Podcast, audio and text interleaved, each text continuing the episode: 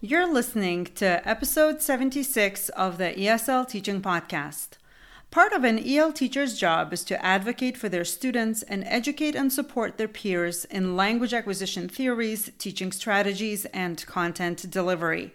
This is where professional development comes into play, and frequently it is up to us to plan and deliver it in such a manner that it touches on the most important aspects in a short amount of time. We've all sat in workshops that are irrelevant or too long or too complicated at one point or another in our teaching careers. In today's episode, I wanted to share with you what makes professional development effective. Although there are more elements to it, I have chosen three that, in my opinion, are the most important to focus on. So, if you are an EL teacher who is tasked with creating a presentation to your regular education peers, someone who wants to present at a conference, or someone who has no idea where to even start, this episode is for you. Are you ready?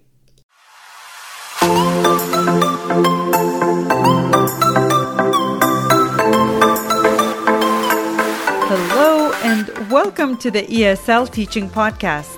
I'm your host, Yeva Groslis, otherwise known as Simply Yeva, and I am so thankful that you tuned in.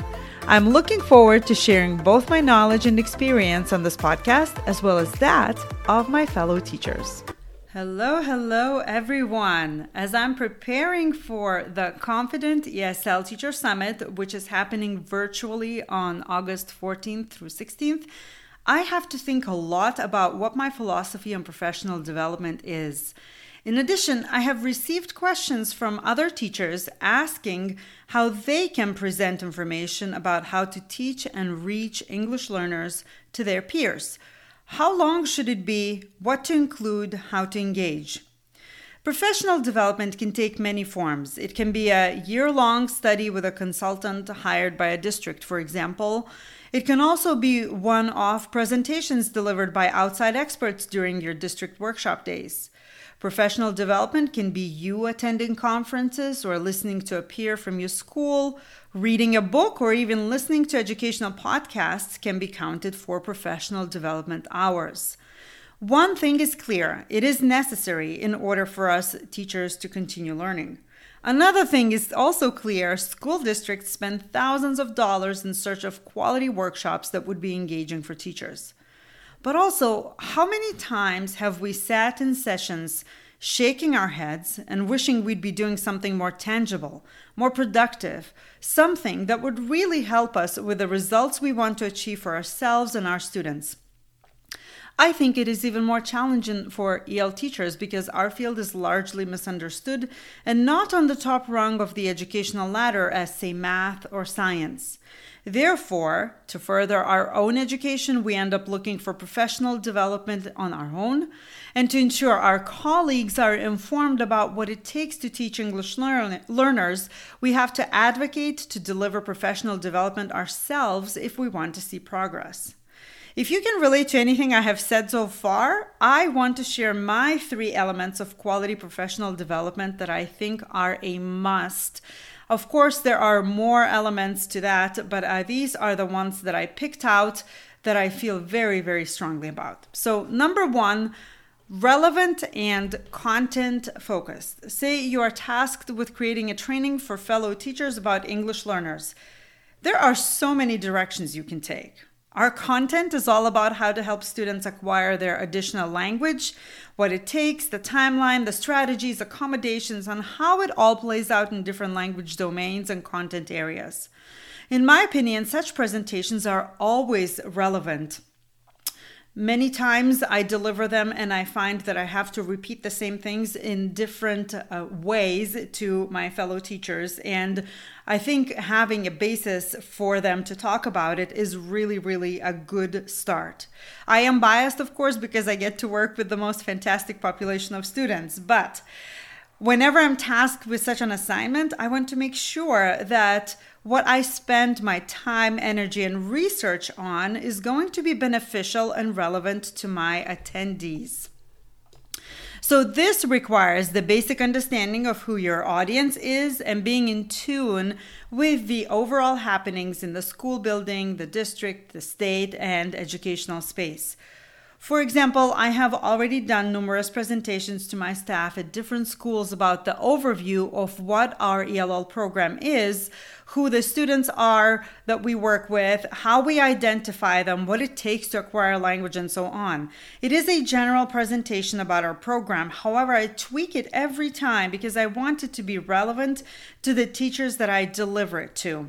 And also, the numbers change, the language backgrounds change, the population in general is constantly changing. As it regards content, as I mentioned, our content is teaching English learners and everything that it entails. The thing is, there are far more students who must take language arts, math, science, and social studies than there are English learners in my school, for example. So it is natural that not every teacher will have EL students in their classroom or will be able to absorb the information that you present. Likewise, a workshop on how to deliver math problems in an engaging way might not work for me. An overview of an EL program and the basics that it involves is relevant to all staff. We never know when a new student that is just starting out their English journey will show up at our doorstep. Therefore, advocating for delivering such presentation during staff meeting might be appropriate. Vocabulary and background building strategies for ELs, ELs in a specific subject, for example, might be relevant to the teachers who actually work with English learners at that particular time. Therefore, advocating for delivering such a presentation during a department meeting, a team meeting, or recording a video and sharing it out might be more appropriate for this situation. The second element that I really feel strongly about is that professional development has to be practical. If you've followed me for any amount of time, you know that practical and ready to implement is my motto. Theory is absolutely necessary. It helps us understand the background, and it is especially important to build that background when you're delivering your presentation to people who have little knowledge about it or experience with your topic. But for me personally, and I think for many teachers out there, time is so short and so valuable that we want to leave a professional development session inspired to take action that we actually think we're capable of taking. If you are giving statistics and background information on something, back it up with how it can be used in the classroom. If you are sharing information about the approximate length of time it might take for someone to acquire academic language, you might want to break it down into language acquisition stages and provide actionable tips on how it might look like in the classroom for each for a student in each of those stages. If you are talking about reading, for example, you might want to share practical ways that a language arts teacher can adjust expectations and ensure English learners' success. And so on for every subject and for every topic. And the third element is includes coaching, support, and collaboration. I think the reason why so many professional development sessions are, though inspiring and moving in the moment, quickly forgotten is because there is no continuing support for teachers afterwards. That is why I think it's so important for EL teachers to be visible in their schools. Once you've come up with your presentation, decided on the relevant content to share, included practical tips for your fellow teachers to try in their classrooms, offering support whether it be in the form of an email or a monthly newsletter or a collaborative meeting, this will go a long way. You are the expert in your field, and your colleagues are the experts in theirs. For them to know where to find you is priceless, and for you to be aware what is going on in their classrooms is eye opening.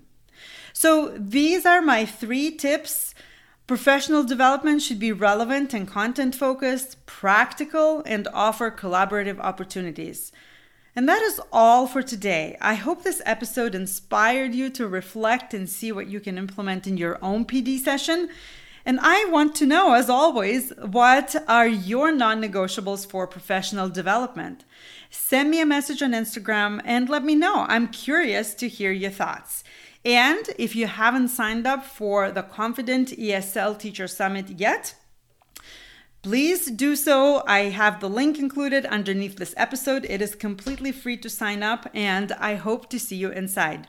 Thank you for listening, and until next time.